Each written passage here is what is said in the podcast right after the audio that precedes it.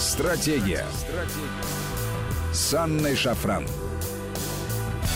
Добрый вечер, друзья. Это Вести ФМ, студия Анна Шафран. И с нами Алексей Мартынов, политолог, глава Международного института новейших государств и обозреватель Вести ФМ. Алексей, здравствуй. Добрый вечер. Друзья, напомню вам наши контакты. СМС-портал короткий номер пять пять три три. Со слова «Вести» начинайте сообщения свои. WhatsApp, Viber, плюс семь девятьсот три сто семьдесят шесть триста шестьдесят три. Сюда можно бесплатно писать. Подписывайтесь на телеграм-канал нашей радиостанции. Он называется «Вести ФМ+», латиницей в одно слово. Обязательно надо подписаться на телеграм Алексея Мартынова. Он называется «Мартынов». Да, по-русски да, надо набрать совершенно в поисковике «Мартынов». Срочно заходите и подписывайтесь, если хотите быть в курсе э, разных политологических и политтехнологических изысканий. И подписывайтесь на телеграм «Бывшие», одноименные программы, которые выходят по субботам на радио Вести ФМ, на нашей радиостанции «Бывшие». Мой канал называется «Шафран», тоже по-русски. Можно набрать и подписаться, друзья. Итак, Алексей, приятно, что у нас очень бурлит жизнь политическая во всех смыслах этого слова. И сразу несколько моментов, которые можно было бы обсудить. Но давай все-таки с Конституции начнем, потому что продолжается работа над поправками. Накануне состоялось очередное заседание рабочей группы. Мы узнали о том, что на данный момент преамбула не будет затронута этими поправками, как сообщил Крашенинников, депутат, председатель комитета по госстроительству. И я, честно говоря, услышав эту новость, опечалилась. Да ладно? Да, да. Потому что, наконец-то, это свершилось с девяносто третьего года. Ну ладно, мы не с самого девяносто третьего года об этом говорим, но уже некоторое время назад стало абсолютно ясно, что Конституция абсолютно не отвечает сегодняшнему дню, сегодняшнему статусу нашей страны и требует дополнений. И это не скрижали Моисеевы, а основной ну, закон, который пишут люди. И одна из основных проблем, на мой взгляд, состоит в самоопределении. А самоопределение, об этом, собственно, есть преамбула. Обсуждается же вопрос, в частности, ну, такой серьезный, как государство, образующее роль русского народа, вместе с тем и закрепление статуса там, малых народов, населяющих территорию Российской Федерации. Но это принципиальные вещи. Вот, э... Ну да, ну просто, во-первых, надо сказать, что э, это не первый случай, когда вносятся поправки в Конституцию с девяносто третьего года. Просто э, они не были, так сказать, таки, такой массовый фундаментальный характер не носили. Это было несколько раз. Просто мы даже это не заметили.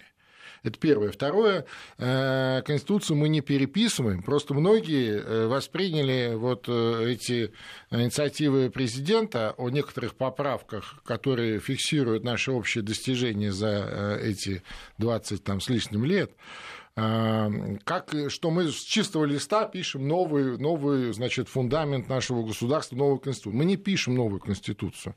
Когда-то придет время, наверное, и будет новая конституция написана прямо вот с преамбулы и до последней, что называется, точки в конце. Но честно и по большому но, счету, я думаю, что и новую стоило бы сегодня написать. Хотя да, речь ну, вообще не об этом, речь только конечно, о поправках речь действующих. Речь идет о поправках, конечно. Вот. Потом то, что касается вот, так сказать, определяющей роли государства, образующего русского народа, знаешь, я не знаю, ну, может быть, придет время, и нужно будет это зафиксировать в Конституции. Но э, я не думаю, что кто-то может поставить под сомнение, что русский народ является государствообразующим э, народом России. Понимаешь? Однако нигде, только, ни в одном документе э, а, это не зафиксировано. Только, как только вот это э, станет под сомнение, просто не будет никакой России, никакого государства. Так почему бы а не прописать? От, нет, еще раз. А от того, что это будет где-то написано, это совершенно не исключает, что когда-то в каком-то будущем может это встать под сомнение. Под сомнение это может встать только тогда, когда мы сами себя забудем. Хорошо, но ты не находишь некоторых противоречий с тем, что, например, в национальных республиках в местных законах прописана роль?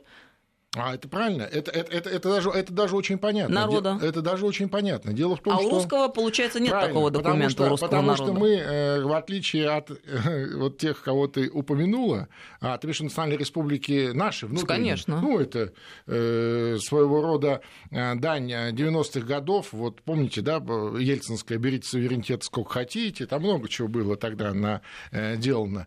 А вообще, то, что касается, скажем, тех же постсоветских государств, Дело в том, что после того, как развалился большой Советский Союз, люди же потеряли себя, потеряли идентичность. И кто где ее искал, кто искал в каком-то национальном самосознании, кто в религиозном, кто в каком-то еще аспекте пытался, так сказать, вот как-то склеить, вот объяснить, почему вдруг эта бывшая союзная республика и часть одного великого целого и могучего Советского Союза, Российской империи, а тут вдруг суверенное государство.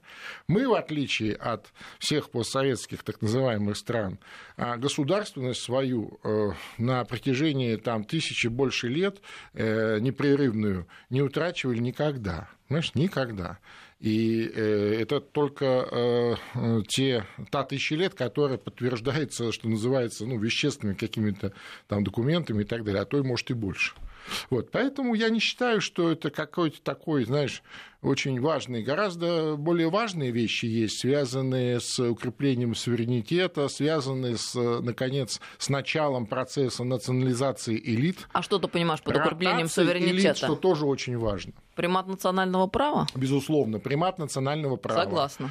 А, запрет, жесткий конституционный, принципиальный запрет занимать какие-либо а, государственные должности, где принимаются решения в интересах государства для лиц, имеющих двойное гражданство, вид на жительство, какую-то другую зарубежную собственность, которая так или иначе, так сказать, будет давлеть при принятии тех или иных решений не в интересах государства и народа, а вот с оглядкой на вот те обстоятельства. Это очень важная вещь. При том, что, по-моему, лет двенадцать, может, больше, я могу здесь ошибиться, существует же подзаконные акты, законы, да, где вот прописано, кто может быть депутатом, например, там везде же есть про двойное гражданство, не дай бог и так далее.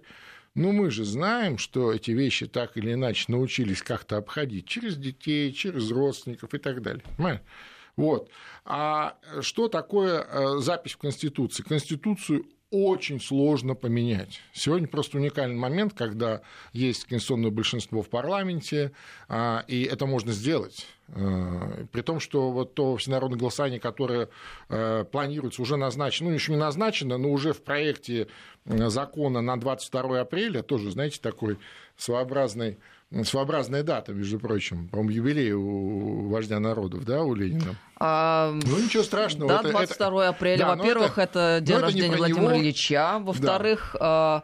э, как отмечается после Пасхи и перед и Рамаданом. Перед, да, да, да, но это не про него, и даже не про Пасху и Рамадан, это про поправки в Конституцию, я думаю, что... Да, знаешь, Павел Крашенинников сказал, что массовая уже, история будет, что ну, уже именно двадцать второго апреля определена дата, ну, уже окончательно. Ну, да, да, но имеется в виду, что она должна быть как закон э, принята, а сейчас не сессионная неделя, и, соответственно, на следующей неделе э, Дума это примет как закон, и тогда это примет законную силу. Вот. И, понимаешь, вот мне кажется, что вот одной из важных целей, которую перед собой президент ставил, когда... открывал эту э, дискуссию, ну, имеется в виду, когда он предложил эти поправки и открыл дискуссию, э, по, э, пригласил в дискуссии всех, да, то есть, с одной стороны, пригласил всех э, прийти и проголосовать на всенародном голосовании, хотя нет такой необходимости, ну, с точки зрения, опять же, нормы Конституции, потому что поправки принимаются конституционным большинством в парламенте. Но тем не менее. И вот насколько общество откликнулось, то есть, мне кажется, ни, ни одного равнодушного не осталось. То есть, кто-то там какие-то предложения свои посылает, там больше, там уже их там семьсот, больше, может, уже на этот момент, я не знаю, там они до понедельника еще будут пригибать. Кто-то активно обсуждает это, так сказать, на кухне, на работе, где-то еще в, в разнообразных социальных сетях. Кто-то гундит по поводу того, что никаких поправок не надо. Это как раз те самые милые люди, которые еще не так давно громче всех кричали, что нужно поправки в Конституцию вводить. Ну, это вот у них такой образ действия. Они Но всегда факт, против всего. Факт в том, что все точно взбодрились. Да, абсолютно. И, наверное, абсолютно. у каждого есть свой личный список топ сколько-то да, пунктов, да, да, да, да, которые да, да. приоритетны. Кто-то, кто-то обсуждает, как это надо делать, понимаешь, что вы все делаете неправильно, знаешь, такие эти пикейные жилеты, знаешь, вот вы неправильно все делаете, надо вот так. Ну, это хорошо. Я посчитала, это хорошо. Да, сто пятьдесят лет со дня рождения Владимира Ильича ну, в этом году, юбилей. двадцать второго апреля. Так не случайная, наверное, дата? Ну, я не знаю, случайно, не случайно, просто совпало. Ну, как совпало? Можно стороны, было предложить двадцать третьего апреля или двадцать первого. С другой стороны, я где-то в социальных сетях видел тоже такой, знаешь, такой привет, в том смысле, что вы, товарищи зюгановцы, сильно не радуетесь. Это явный знак того, что, наконец, Ильича похоронят. Первая мысль, которая приходит в голову. Да, да, да. Вот, поэтому, ну, мне, мне лично процесс этот нравится. Кому-то не нравится вот эта динамика, эта скорость, мол, зачем так быстро? Давайте лет десять подумаем об этом, поговорим. Но мы же понимаем, как только создано пять комиссий, которые точно должны в течение пяти лет выработать решение, это значит, что никогда ничего не абсолютно будет сделано. Точно, абсолютно точно. Более того, вот эти базовые предложения президент внес в послании Федеральному собранию, кое-что добавилось действительно важного, интересного по ходу. Ну, то, что действительно достойно быть зафиксировано в Конституции. Ну, например, норма не от неотторжение территории и даже ведение переговоров по этому поводу. Ну, хорошая норма, такая укрепляющая суверенитет, по крайней мере, снимающая вообще целое, так сказать, целое направление дискурса со стороны наших оппонентов. Посмотри, как они все отреагировали. Путин нас обманул опять, то есть Путин почему-то их обманул. Мы-то надеялись, а на что они надеялись? Они надеялись, значит, что вот он сейчас уйдет. Ну, с ним же не договоришься, а придет какой-то другой, мы его быстренько обаяем, купим, подкупим, еще что-нибудь там, какие-нибудь интриги выстроим, ну и опять начнем Крым откручивать, Курилы, значит, возвращать острова, там еще что-нибудь под сурдинку и так далее, и тому подобное. Нет, все, это будет в Конституции. И пока она не поменяется, ничего в этом смысле не поменяется. А для того, чтобы что-то поменять, даже вот в каких-то таких простых вещах, надо как минимум собрать конституционное большинство в парламенте. А для этого, ну, нужно, так сказать, определенные обстоятельства должны быть. И я очень сомневаюсь, что кому-то из сегодняшних горлопанов, которые против всего всегда, когда-нибудь удастся, да хотя бы минимальную фракцию в парламенте получить. Я уже молчу про конституционное большинство. У тебя есть, как ты сказал, свой собственный топ-лист поправок? По поправкам? Да. Ну, я уже вот говорю, вот это, мне вот это очень понравилось. Давай я... еще раз по Пер... порядку. Первое, то, что касается национализации элит, совершенно точно. И здесь дело даже не в отношении тех, кто сегодня, скажем, занимает какие-то должности или там заседает в каких-то парламентах вот с подобными двойными, тройными гражданствами, хотя, еще раз, это незаконно, да? Но тем не менее, или предполагает. А здесь, скорее, даже, мне кажется, важно с точки зрения их детей, внуков, потому что они уже себя начали чувствовать, знаешь, такой этой наследной знатью. Наследной знатью уже такой. Вот они иногда, когда ненадолго приезжают из разных своих за границ. Космополитичный по своей мы, сути. Мы видим, мы видим, да, как они демонстрируют вот это пренебрежение и просто э, ненависть к стране, к людям, к э, гражданам нашей страны, да к нам, ко всем. Понимаешь? Ну вот этого не должно быть. Еще раз, никто же не запрещает, живи где хочешь, э, там имей хоть сто паспортов, но только без государственной службы. Uh, у меня, я насчитала шесть самых главных и важных приоритетных так. пунктов.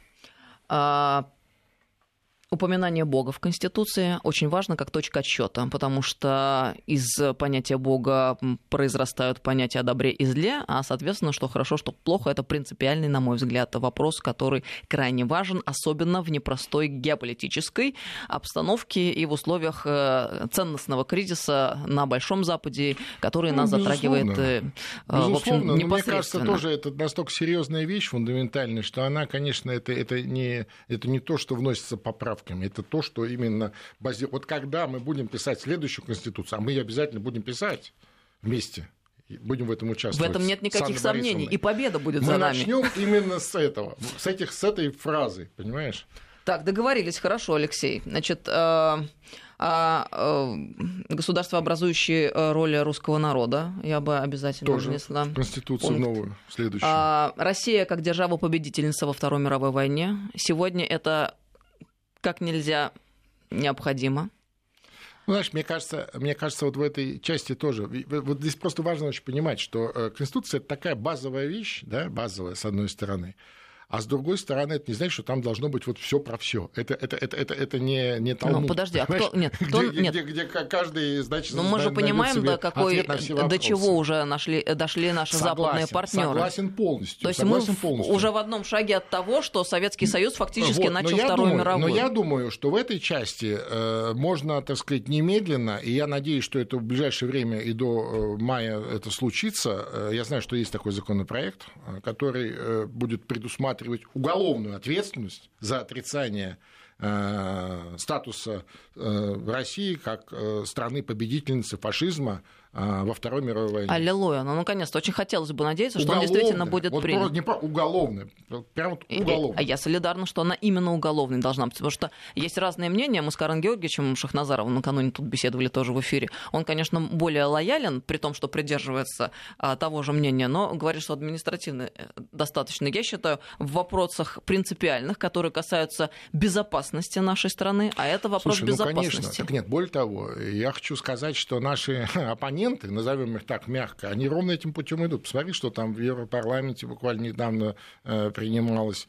Э, так сказать, скоро будет, знаешь что, вот ты едешь в какую-нибудь европейскую страну, а, а тебе на границе выкатывают такой, знаешь, списочек, списочек, вот с чем ты должна согласиться. Ну, например, в фашистов победили американцы, ну, например, там, ну, еще что-нибудь. И вот все это, все, что вот прямо противоречит нашему мировоззрению, пониманию, да и исторической да вообще правде. исторической правде, самое исторической главное. правде. Но ты будешь, вот тебя не пропустят, пока ты это не подпишешь. А потом эта бумажка накладется, там все архивируется, все она есть. Где-то там ничего не так булькнул, тебе опаньки, иди сюда. Понимаешь? Пока ты на их территории. А если ты не на их территории, а дома что-то такое сказал, отлично, сейчас же тоже все это видно. Соцсети, все это же прозрачно. В следующий раз тебе говорят: нет, извините, вы никуда не едете, вы неправильные вещи говорите. И думаете, самое главное, неправильные вещи. Они этим путем идут. Это не я, я не выдумываю, это не я вот здесь фантазирую что-то. Это уже практика. Уже практика. Понимаешь? Вот она вот еще чуть-чуть и будет вот ровно, как я тебе говорю. А, брак как союз мужчины и женщины. Ну да. Я вот немножко Тут расстроилась, когда мы наблюдали э, эту беседу э, во время одной из рабочих групп, заседания рабочей группы. Там вот неправильно сформулировал, я не помню, кто из участников этой рабочей группы, сказав, что семья как союз мужчины и женщины, ну, и, понятное дело, президент откомментировал ну, это. Ну, Хотя, правильно. Ну, подожди, ну, семья, ну, да, действительно. Людей... Но мы же говорим о Еще. том случае, правильно, когда правильно. два человека приходят правильно. в ЗАГС, чтобы правильно. зарегистрировать правильно. свои отношения. Мама и ребенок не идет в ЗАГС. Но это же есть брак. Регистрировать же есть брак. Бабушка правильно. и внук тоже не идет в ЗАГС. Так это вот тоже вот к вопросу о том, что, э, ну, как сказать, такая юридическая каша даже вот у людей, которые, казалось бы, должны это понимать. Нет, Я имею в виду депутаты, тем, кто... некоторые депутаты, там, но все-таки, ну, ты же сидишь там в парламенте, ну, то есть, как-то вот должен немножечко матчасть-то как-то подучить терминологию, понимаешь, вот, а у людей даже вот этих полутонов, они, семья, ну, значит, это вот, вот так вот, понимаешь, а это же юридическая вещь. Ну, очень тонкий момент, потому конечно, что именно а, вот это, этот пункт, который озвучивался бы как бы в благих целях, чтобы внести предложение ну, да, да, э, да.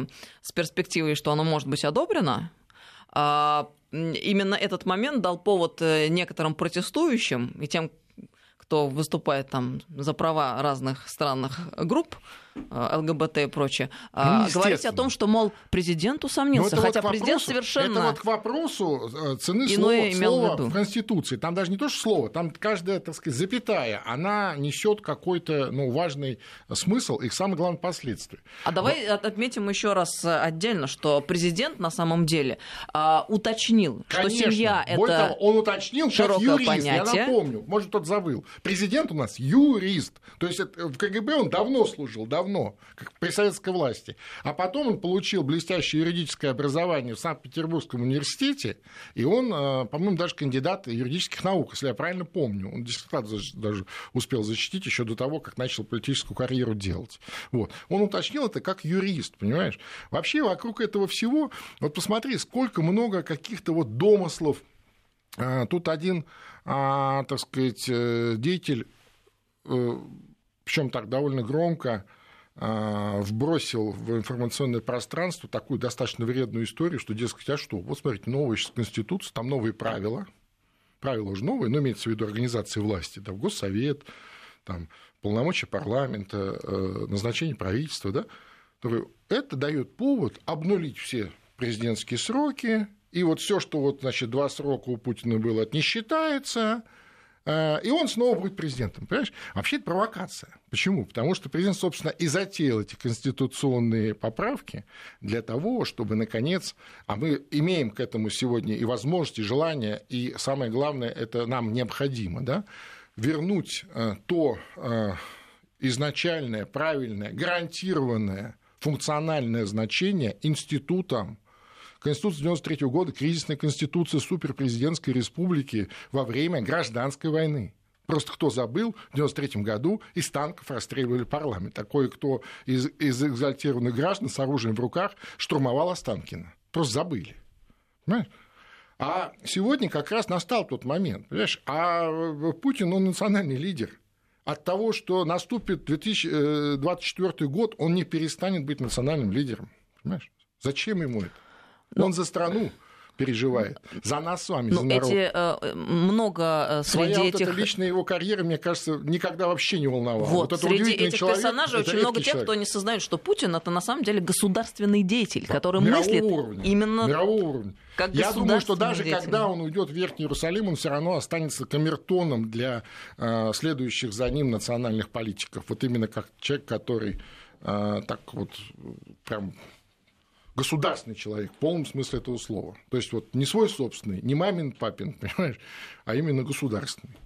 В общем, лично я с большим воодушевлением смотрю в ближайшее будущее. Очень радует все то, что происходит сегодня. Мне и как тоже ты нравится. Верно отметил в начале нашей беседы сегодня, наконец-то забурлило, наконец-то движ конечно, конечно, начался. Конечно, это захватило всех. Спасибо большое. Алексей Спасибо. Мартынов был с нами сегодня в студии. Политолог, директор Международного института новейших государств, ведущий радио Вести ФМ. Слушайте программу «Бывшие». В субботу, по восемнадцать субботам. Часов. И подписывайтесь на канал Алексея Мартынов. По-русски набирайте в Телеграме. А Шафран? И на Шаф... на Шафран тоже. Но в первую очередь радиостанция Вести ФМ. Плюс. Стратегия. Стратегия. С Анной Шафран. Добрый вечер, друзья. Мы продолжаем программу. Анна Шафран в студии. И у нас еще один гость сегодня. Ну, экология, друзья. Это одна из главных тем в мире в целом в две тысячи двадцатом году. Мусорная реформа. Очень много было вопросов на этот счет. Ситуация со сбором и утилизацией мусора в России. Проблема стоит, ее надо решать. У нас есть национальный проект «Экология», который предполагает целый ряд мер по решению этой проблемы. И вот об этом мы в текущем В текущем получасе поговорим с нашим гостем, депутатом Госдумы, членом Комитета по экологии и охране окружающей среды Александром Фокиным. Здравствуйте, Александр Иванович. Здравствуйте, добрый вечер, Анна. Вы можете присылать вопросы свои пять пять три три Вести, это СМС-портал, друзья, и WhatsApp, Viber, плюс семь девятьсот три сто семьдесят шесть триста шестьдесят три, сюда можно бесплатно писать.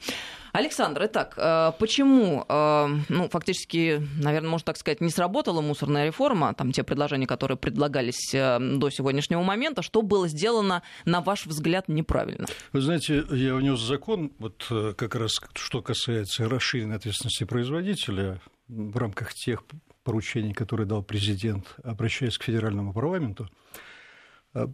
Что ключевым по этому вопросу, почему я внес этот закон, в Думе его называют закон Фокина, значит, почему я его внес? Потому что главный инструмент в мусорной реформе – это расширенная ответственность производителя. Когда в две тысячи пятнадцатом году этот закон принимался, нет, это тот, который должен был бы работать и быть таким элементом, который составил бы основу мусорной реформы, были приняты положения, фактически разрушившие движение для того, чтобы эта мусорная реформа работала. Почему? потому что в расширенной ответственности производителя в две тысячи пятнадцатом году было заложено понятие, что вот сам коэффициент того мусора, который появляется на территории Российской Федерации, он должен быть утилизирован. Но коэффициент утилизации был включен почему-то десять процентов, двадцать пять процентов. То есть от ста процентов десять-двадцать пять процентов должно быть утилизировано, а остальное вывезено на полигоны, сожжено или каким-то образом, так сказать, уничтожено. Конечно, сама система эта, она неэффективная. Почему? Потому что, президент же сказал, загрязнитель должен платить. То есть те структуры, которые произвели упаковку или какие-то продукты и так далее, и так далее, если они остались у населения, должна быть система, как они должны быть переработаны и как они могли бы стать вторичным сырьем для того, чтобы попасть в оборот.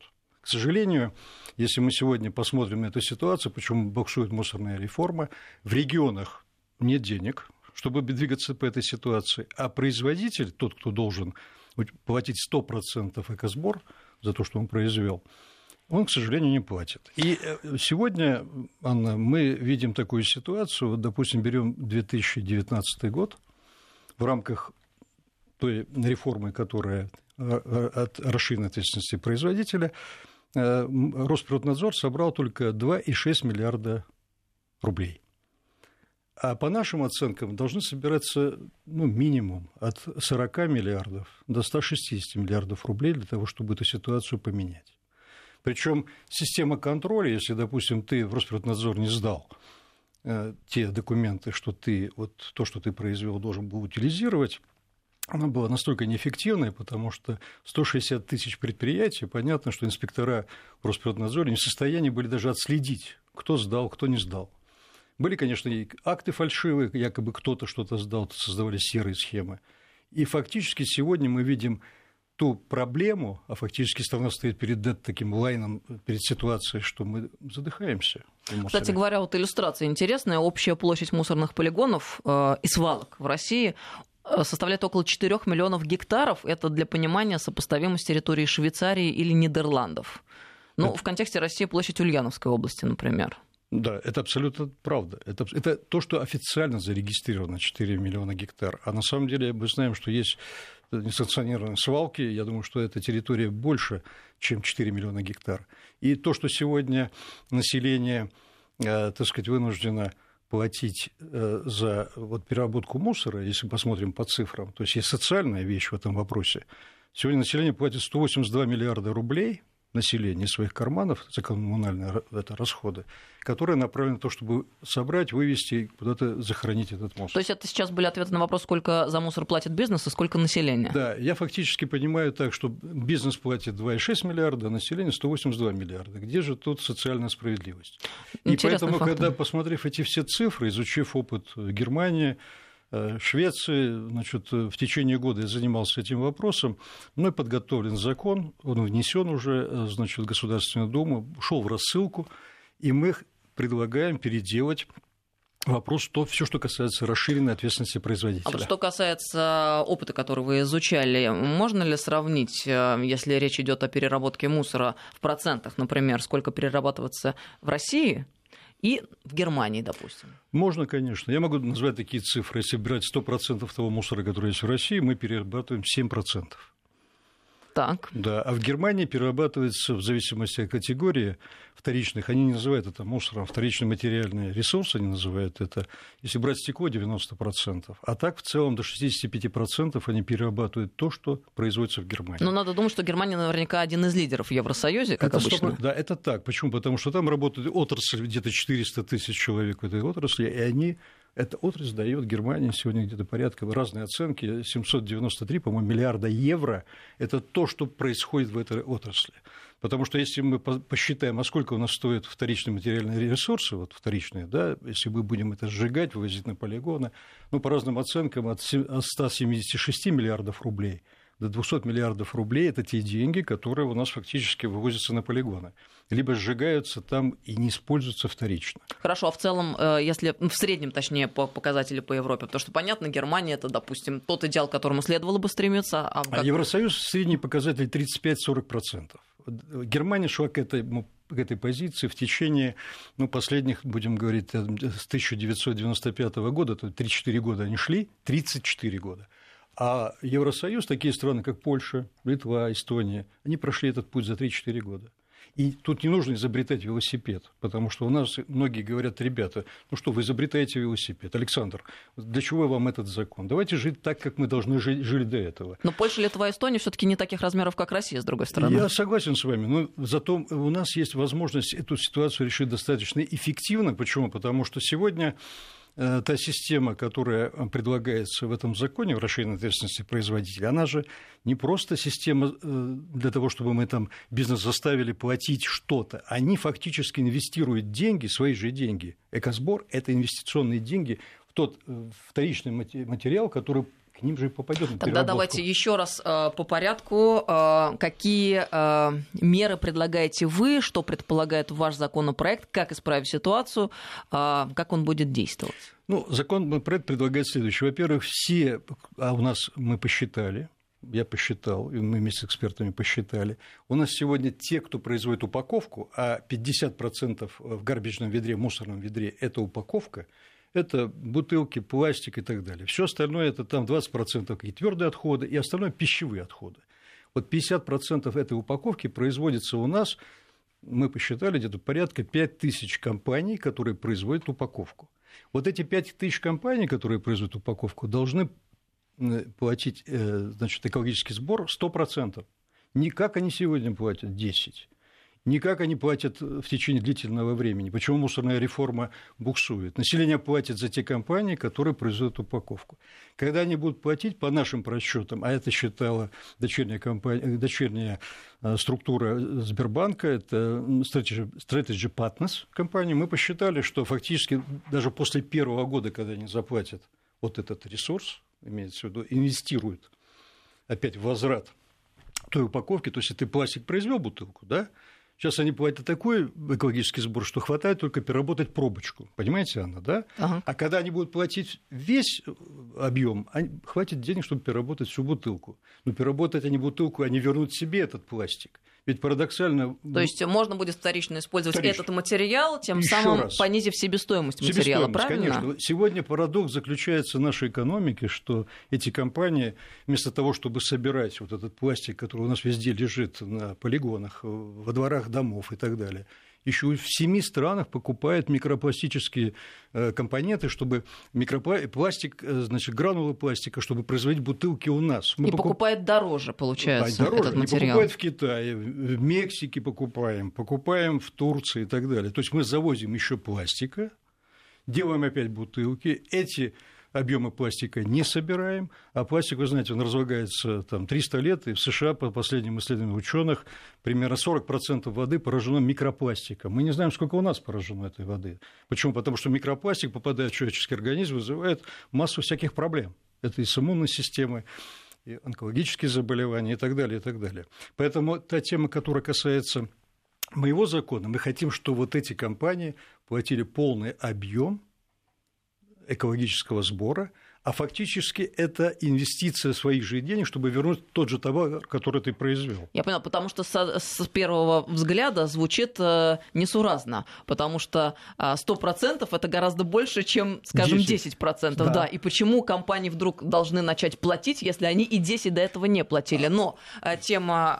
Э, э, себестоимости материала, из которого производится сама упаковка, она понятна, да. Вот смотрите, образно совершенно для каждой хозяйки и слушателя будет понятно. Если, допустим, в Германии ячейку для яиц, вот обычную, да, вот этот картон, который складывается яйца, и мы каждую неделю там кто-то покупает для семьи, перерабатывают десять-двенадцать раз, десять-двенадцать раз, а мы это выбрасываем в мусорное ведро, уходит это все на полигон, либо сжигается, либо просто ломается. Захоранивается. Да, да, то...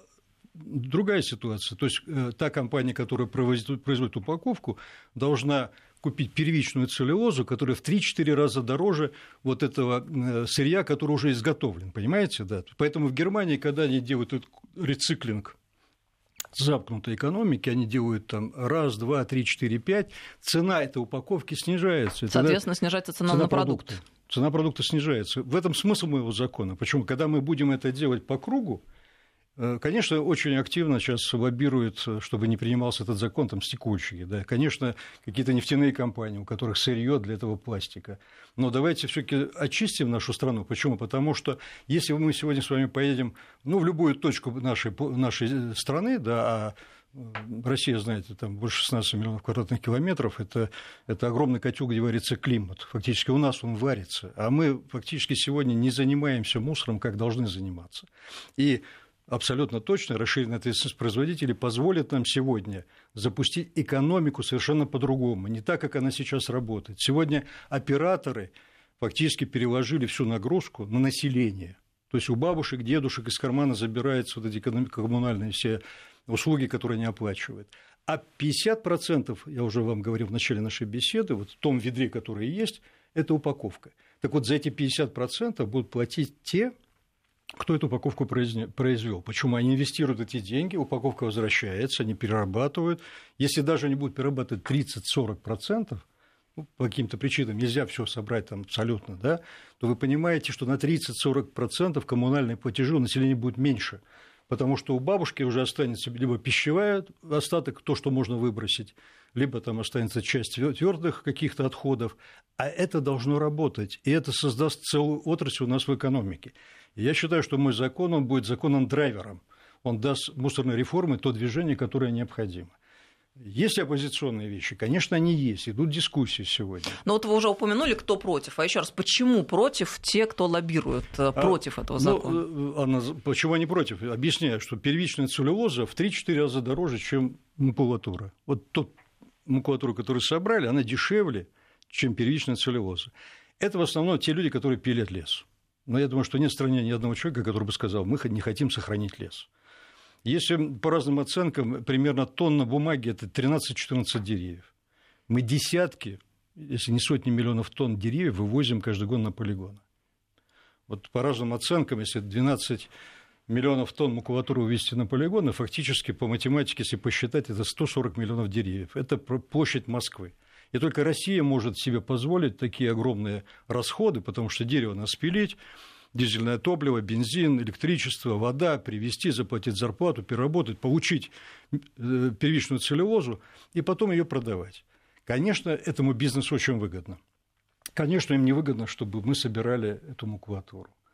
Конечно, невыгодно, чтобы это входило в оборот и давало, опять же, тот эффект, о котором говорила. То есть население платит меньше, значит, продукция становится дешевле, дешевле становится, и начинает...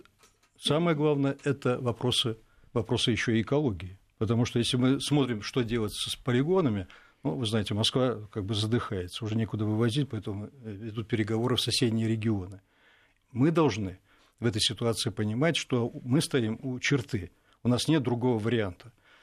И бизнес в этой ситуации должен проявить не просто какую-то определенную сознательность, а понимание того, что для них это эффективная ситуация. Они на этом будут зарабатывать деньги. И это очень важно сегодня в той ситуации, которая есть. Есть ли какая-либо альтернатива вашему закону, закону Фокина, и что будет, если раздельный сбор мусора и выделение из него вторсырья так и не случится? Другой альтернативы сегодня нет, потому что, я сказал, мы стоим дедлайн, у нас нет уже больше времени, потому что предыдущая расширенная ответственность производителей, то, что было пять лет назад принято, эту систему не поддержала, система не работает. И сегодня все понимают, что население устало сегодня, конечно, платить за бизнес. Потому что сто восемьдесят два миллиарда рублей, то, что вынимается из карманов населения, это не социальное решение данного вопроса. Мы должны, с другой стороны, подойти к этой проблеме. И эта проблема сегодня решается именно так. Расширенная ответственность производителей. Кто загрязняет, тот платит. Еще на что я хотел бы обратить внимание, потому что выступление президента Владимира Путина прозвучала не только эта фраза, что загрязнитель платит. Он еще сказал, что есть наилучшие доступные технологии, которые необходимо внедрять. Прошло десять лет, когда мы приняли двести девятнадцатый закон, он пока медленно-медленно, но не работает. И вот сегодня, пользуясь этим случаем, я хочу сказать предприятиям, которые производят стекло, да, вот они фактически, у них старые технологии, значит, надо брать кредиты, строить новые предприятия. И та тара, стеклотара, которая появляется, она не должна быть битой и валяться по всей стране. Они сегодня не перерабатывают это стекло, да, эти бутылки, банки и так далее. Она все вывозится на полигоны. Ни в одной стране мира этого не происходит. Рециклинг вот этих вопросов связан со стеклом, он определяется тем, что бутылку можно переплавлять много-много раз. Не брать этот истощаемый ресурс песок, с которого они делают, потом образуются огромные, так сказать, свалки, куда заливается все это дело, а именно делать то, что это делается в Евросоюзе, в частности, в Германии. Я говорил, что они вообще, у них планы там, к тридцать пятому году вообще чуть ли там не, не, не девяносто семь процентов перерабатывать всего стекла, которое собирается. А у нас, вы знаете, если вы поедете куда-нибудь на озеро, на природу, в лес и так далее, вы обязательно найдете бой, бутылки, и все это лежит. Почему? Потому что это не уничтожается и не перерабатывается. Ну, и еще с культурой тоже надо работать, конечно. Да, потому что, к сожалению, у многих представление о том, что экология заканчивается на пороге собственного дома. То есть человек вышел за дом, мама убрала, застелила, помыла посуду, дома чисто. Но, вы понимаете, сегодня ситуация такая, что сам рециклинг происходящего в мире, все помнят кругозор воды в природе по географии и так далее, и так далее. Когда человек выходит в подъезд, на улицу, он уже забывает об экологии. А вот эколого-ориентированное мировоззрение личности, если его формировать в детском садике, дальше в школе, в институте, и когда человек приходит уже на производство, он должен понимать, что мир – это все, что его окружает, это его дом. И если в этой ситуации мы не будем так себя вести, то тот климат, а Земля, вы знаете, она живая, она нам обязательно будет мстить. Почему? Потому что она понимает, что мы не делаем те задачи, которые поставлены, ну, как каждый приходит в этот мир выполнить свой какой-то божественный план, и точно мы не червяки, ползущие в темноту. Поэтому мы должны в этой истории, вот то, что касается этого закона, в понимании того, как это должно работать, четко понимать, что если мы сейчас этого не сделаем, другого пути уже нет. Кто-то сегодня, там, встречаясь на одной из программ, мне сказал, закон Фокина – это золотой пинок бизнесу для того, чтобы они начали заниматься этим. Но золотой, не золотой, пинок, не пинок, но я понимаю, что закон будет приниматься не очень просто, потому что люди привыкли к той системе, которая работает сегодня. Есть определенные финансовые потоки, есть определенные интересы, но интересы государства должны определяться именно той фразой, которую сказал Путин. Загрязнитель должен платить. Вот эти пять тысяч предприятий, которые производят упаковку, они должны перестроить свою работу. Я не говорю, что мы тут навалим сразу сто процентов на них, да, будем смотреть по ситуации. Будет это сто процентов, будет это пятьдесят процентов. Но они должны вкладывать эти деньги, и цифры мы посчитали. У нас есть цифры, экономика, мы понимаем, как это делать. А можно ли вообще, в принципе, оценить в деньгах стоимость вторсырья, которая сейчас закапывается на мусорных полигонах? Где-то от ста семидесяти шести миллиардов до двухсот миллиардов рублей мы закапываем на полигонах. Ни в одной стране мира такое бы богатство не закапывали. Потому что вторичный материальный ресурс, то, что мы закапываем, это то, что ценится. Это фактически закапываем те деньги, которые есть. Когда мне говорят, вот скоро построим мусоросжигающие заводы, да, там очень много. Но вы представляете, фактически, если мы будем все сжигать, мы будем топить рублями. Просто приходит машина с рублями, значит, и это все забрасывается в топку. Невозможно этого делать, потому что сегодня мы можем перерабатывать макулатуру, сохраняя лес. Сегодня мы можем перерабатывать пластик, не закупая в странах, в семи странах этот пластик, перерабатывая свое. Сегодня мы можем перерабатывать стекло, должны перерабатывать. Тогда вся система выстроится в социальном плане так, как я уже говорил. То есть население не будет платить эти миллиарды своего кармана, а бизнес должен поделиться. Цифру я еще раз назову. сто восемьдесят два миллиарда платит население и два и шесть миллиарда бизнес. Я считаю, это, Анна, эти цифры несовместимы. И сегодня эту ситуацию нужно менять. И тут очень многое зависит от общественности. Почему? Потому что я сегодня получаю там, в инете всякие звонки, там, телефонные какие-то обращения там, и так далее, и так далее. И, конечно, вся борьба вокруг этого закона, она еще только впереди. Я проходил эту борьбу, когда мы принимали закон о отмене эн дэ эф эл на макулатуру. Получилось так, что в девяностые годы очень умные ребята такой закон приняли. И у нас пятнадцать миллионов школьников, когда приходили, чтобы сдать макулатуру, значит, они приходили, должны были прийти с паспортом, с эн эн, и мы говорили, у тебя есть паспорт? У тебя есть, ты должен в конце года заплатить налог. Нет, свободен, выходи. И у нас огромное количество ребятишек были выключены из этой ситуации. Два года я занимался этим законом. Закон принят, он заработал.